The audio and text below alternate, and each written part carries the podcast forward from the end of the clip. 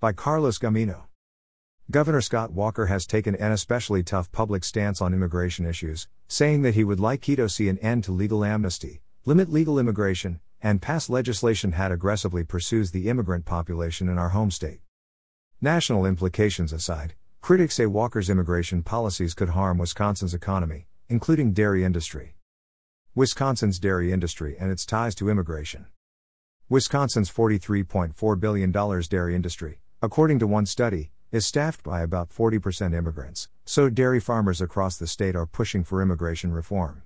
Critics, including dairy farmers, are concerned that if Walker stays true to his word, his own policies may force workers out of the industry, and there will be no one left to fill the employment gap. The large immigrant workforce population has led the Dairy Business Association of Green Bay to regularly lobby Washington on a wide variety of immigration reform issues.